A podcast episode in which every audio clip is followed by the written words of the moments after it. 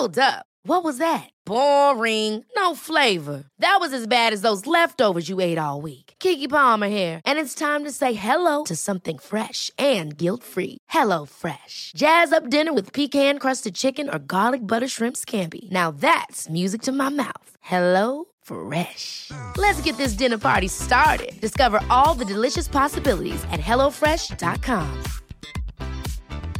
There's never been a faster or easier way to start your weight loss journey than with PlushCare. PlushCare accepts most insurance plans and gives you online access to board-certified physicians who can prescribe FDA-approved weight loss medications like Wegovy and Zepbound for those who qualify. Take charge of your health and speak with a board-certified physician about a weight loss plan that's right for you. Get started today at plushcare.com slash weight loss. That's plushcare.com slash weight loss. plushcare.com slash weight loss.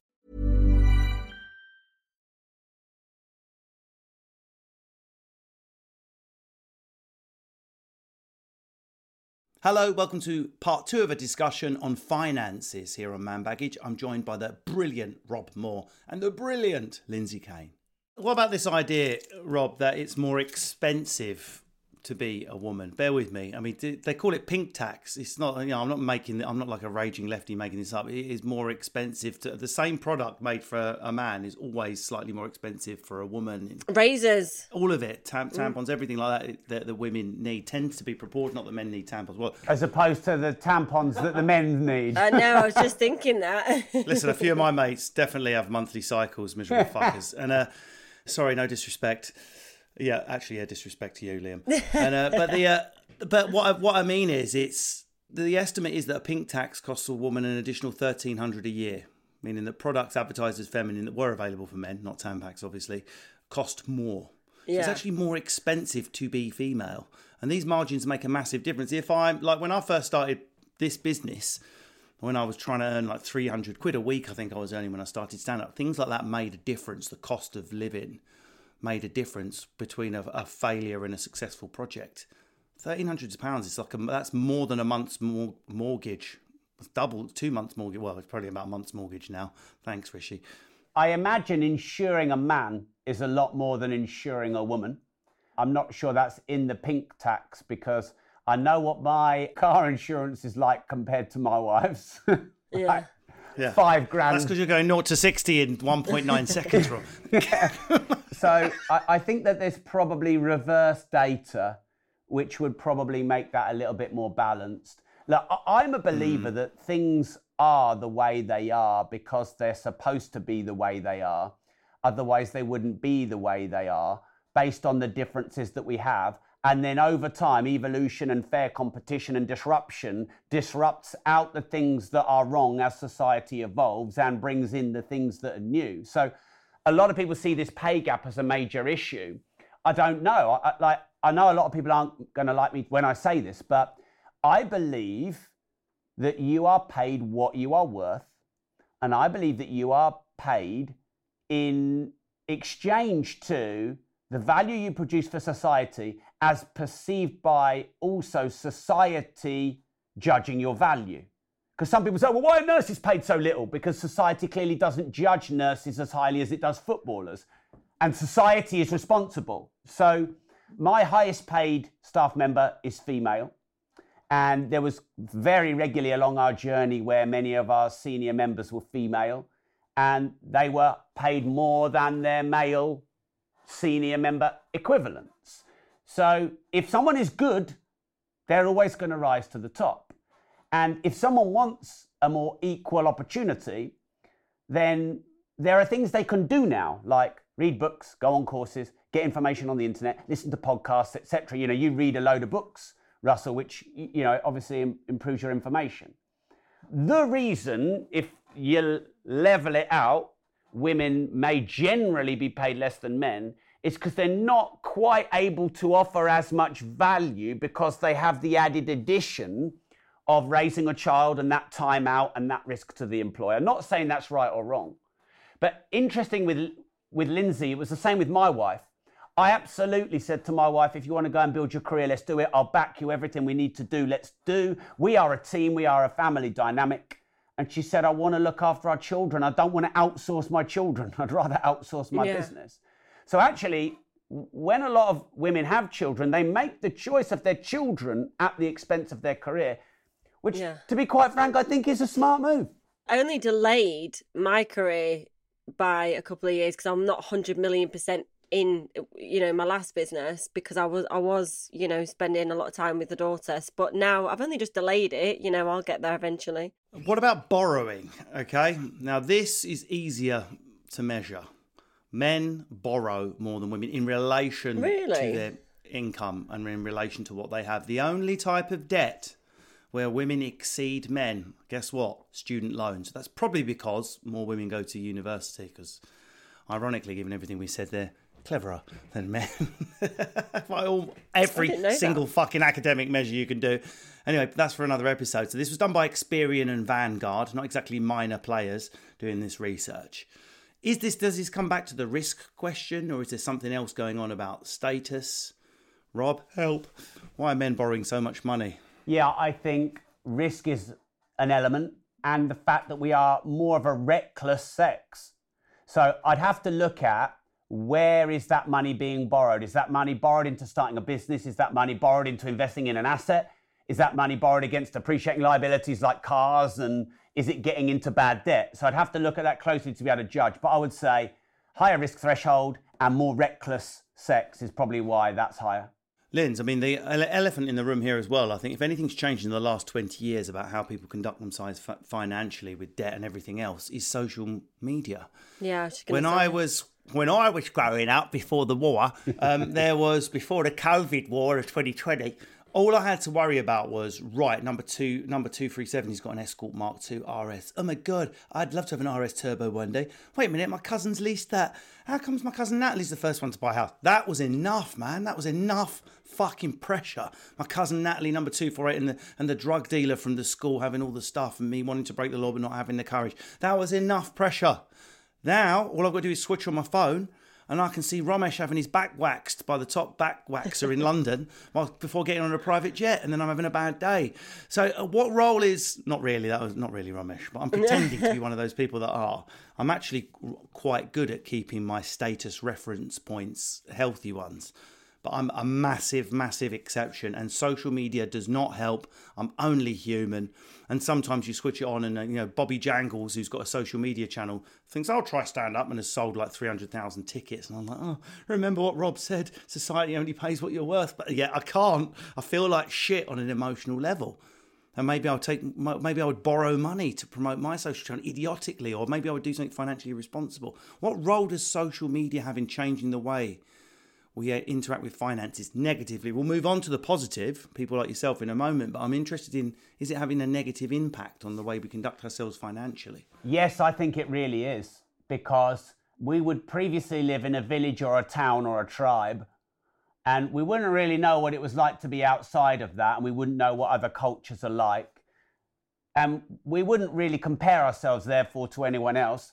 And we'd probably make sure we behaved relatively within the rules of the group or the tribe or the village. Otherwise, we get kicked out, and that's bad news. And now, all of a sudden, if you imagine you've got a little village, but 8 million people have been thrown into that little village, and we're looking at all these different people that we don't really understand, and all these different uh, genders and cultures and races and generations with a letter after their name. And it's highly confusing and it's highly overwhelming. So that's one thing. Um, because technology moves much faster than evolution does, and information flows much faster than evolution does. And yeah, the thing we have now, which we never really had, was the curse of comparison. Because my only envy came previously if my mate had a better set of trainers or a remote control car. That would be mo- where my envy came from. Your and triggers. now it's everything. yeah. It's, you know, your lips, your face, your fucking Botox, your clothes, where you are in the world, but it's, it's everything. So comparison has now become a curse rather than an aspiration.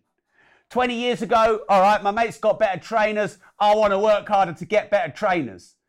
Now this comparison is brings up the green-eyed monster and the self-loathing and all of that. And because it's so fucking relentless, like multiple di- times a day we get it. I'm like you, hmm. Russell. I have to check myself and go, wait a minute, this isn't real. Have they posted the truth? Have they photoshopped it?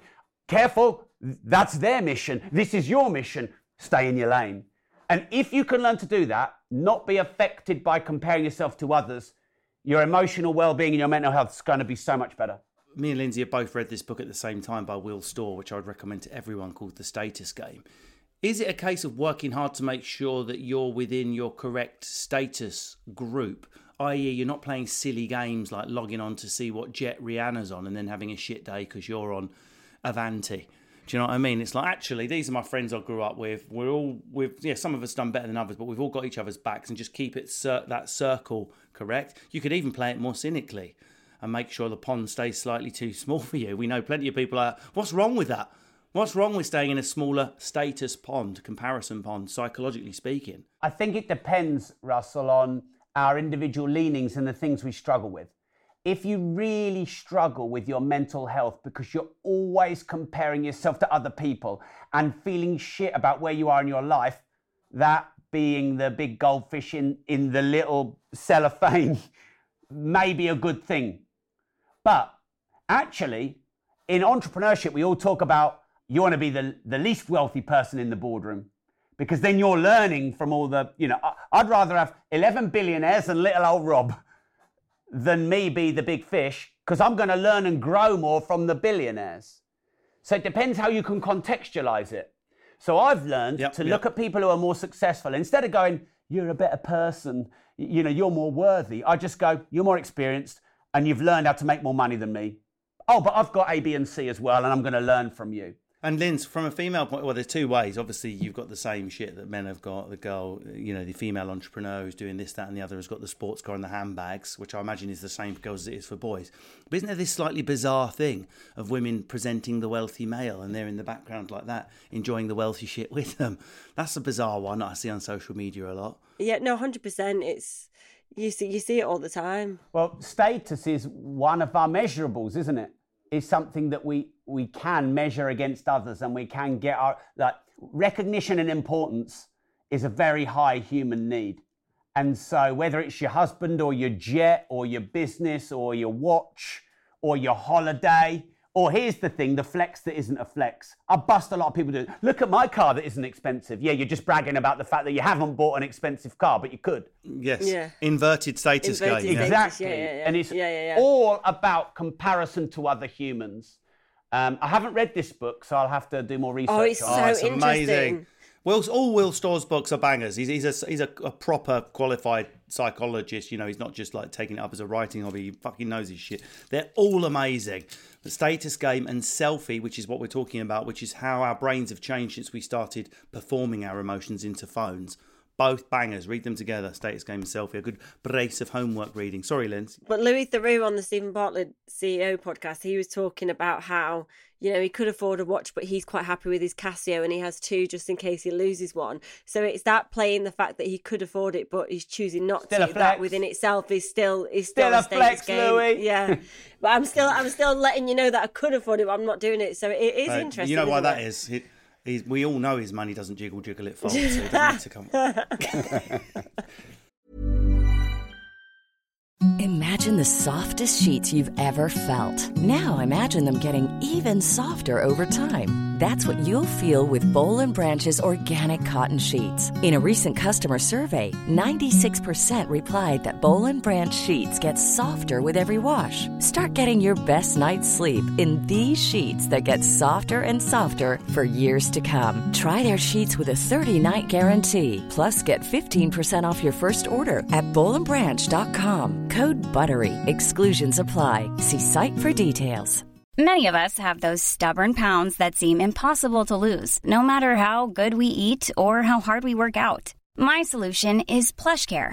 PlushCare is a leading telehealth provider with doctors who are there for you day and night to partner with you in your weight loss journey. They can prescribe FDA-approved weight loss medications like Wegovy and Zepbound for those who qualify.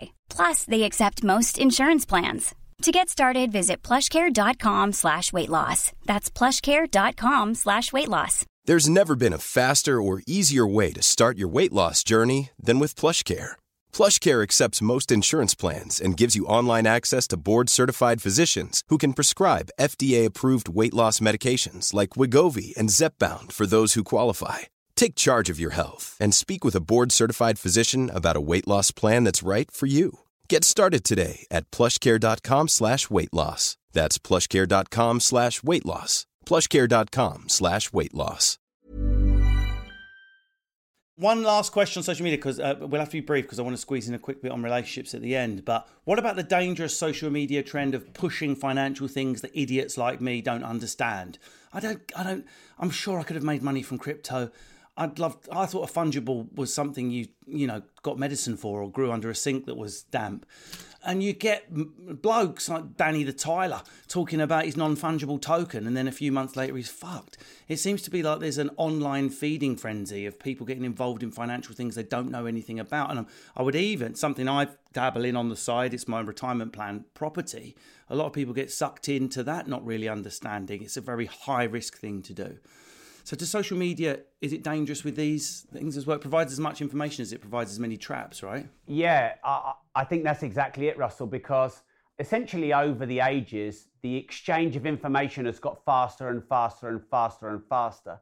And as it increases that speed and reduces the friction, there are many upside benefits in that you could learn what might take you 12 years in one year. You can accelerate your earning capacity. You can learn about different cultures. You can essentially get around and learn about the planet much quicker.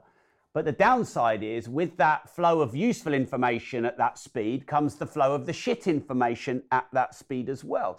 Like when trains were, you know, rail was laid because steel production was scaled. Then, as rail was laid through scaled production of steel, then you had railway, and railway increased our speed of travel to the benefit. It also dramatically increased robberies.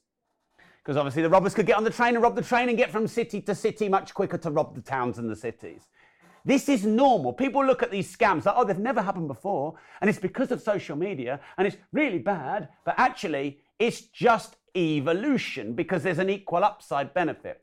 What I will say to people is this it's really simple. Number one, don't try and get rich too fucking quick. Try and get rich long, slow, and for sure. Number one. Just like lovemaking. Number two, if you're going to invest in something risky, invest an amount of money you can afford to lose. So if you get rich long, not get rich quick, and you can invest an amount of money you can afford to lose, then you are protected. So you can't really blame anyone else who's selling you a load of shit if you fell for it by giving them all your money. Give them 5% of your money. Linz, what do you think the rise of people that seem to be overly qualified in things overly quickly? I mean, there were some bullshit artists when I was growing up, but these days, you only got to go onto your Instagram or your Facebook, and there's obviously we've got our vaccine experts, our Brexit experts, our uh, Russo-Ukrainian political experts, all of those, but also financial experts. And they'll be like, I can remember you when you used to sell fucking pickled eggs down the pub. How are you a Bitcoin expert? Or 17-year-olds on TikTok. yeah.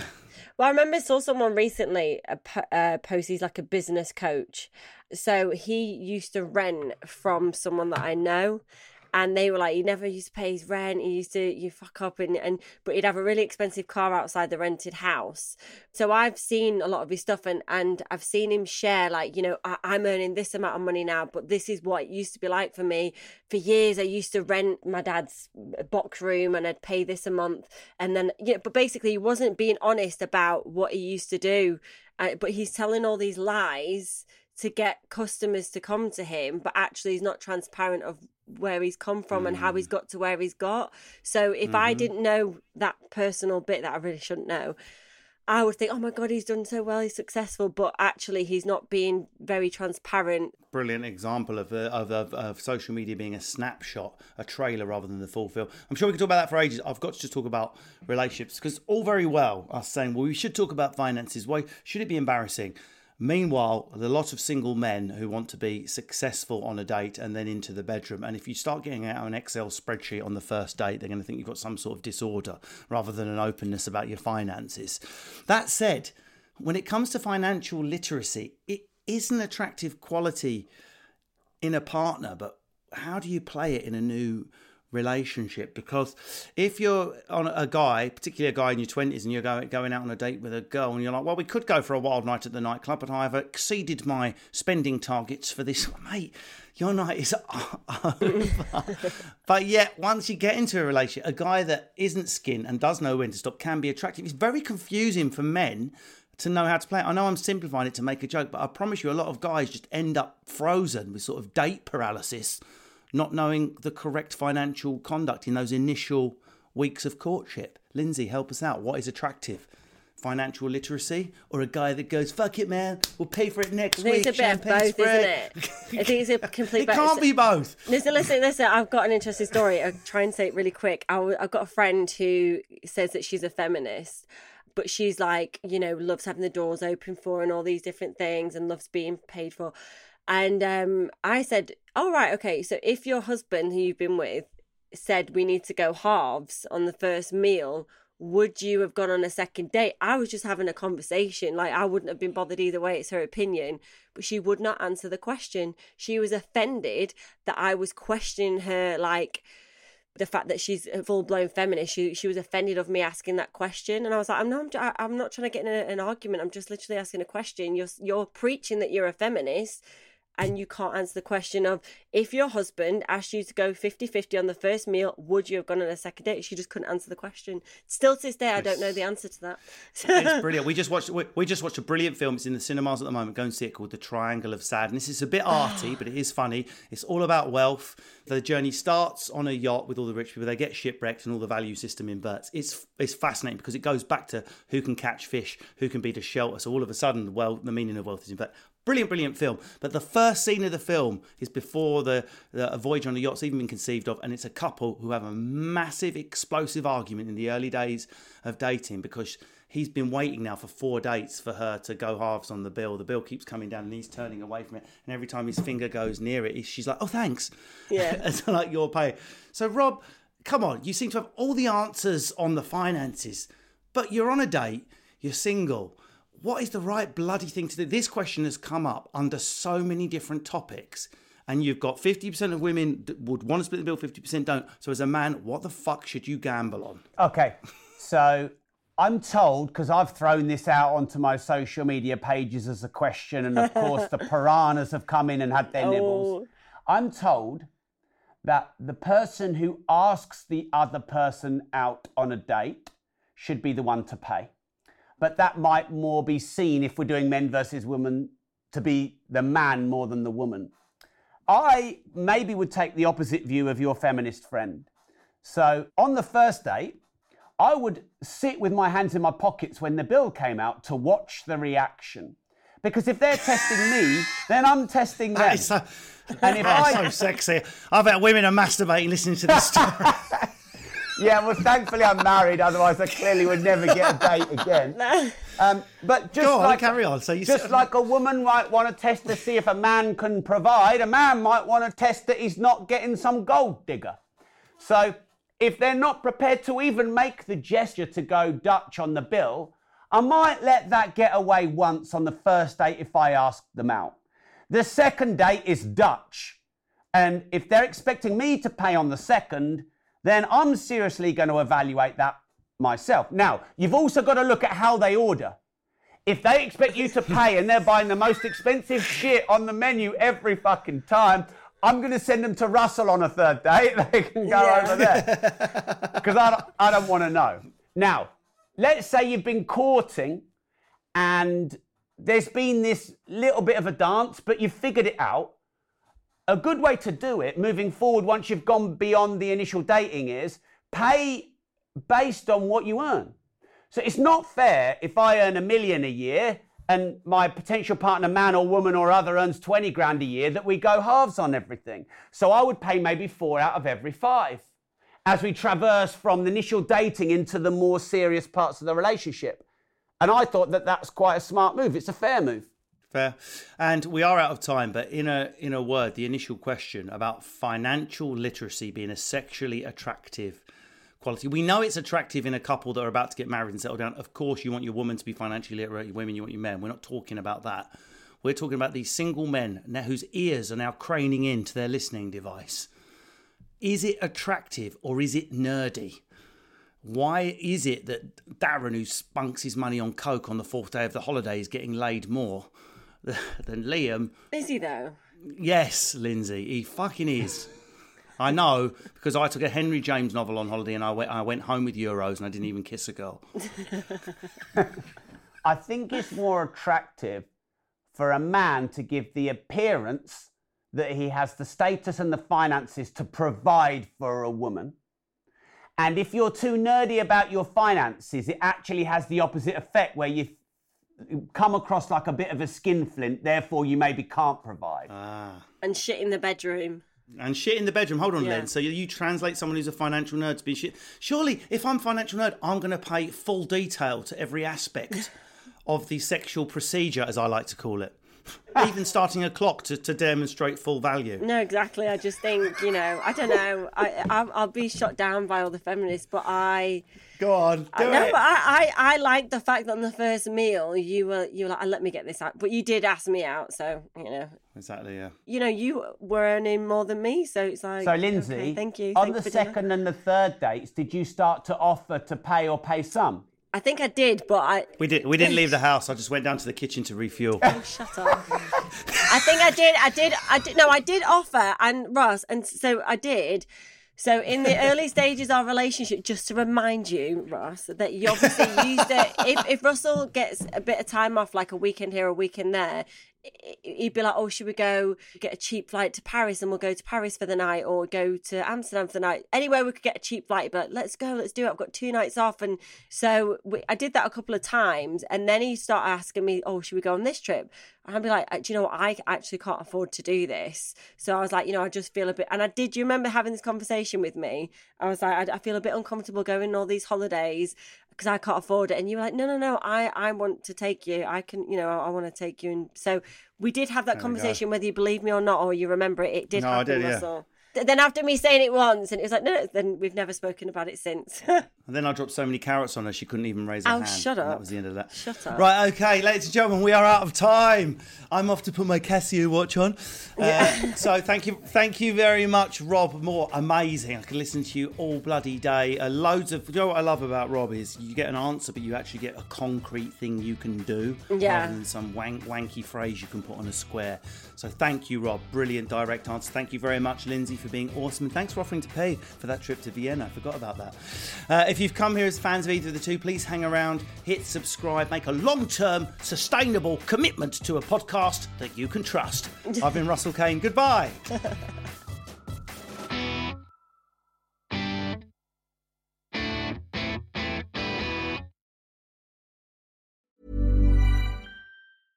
Ever catch yourself eating the same flavorless dinner three days in a row?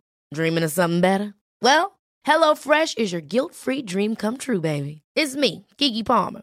Let's wake up those taste buds with hot, juicy pecan-crusted chicken or garlic butter shrimp scampi. Mm. Hello Fresh. Stop dreaming of all the delicious possibilities and dig in at HelloFresh.com. Let's get this dinner party started.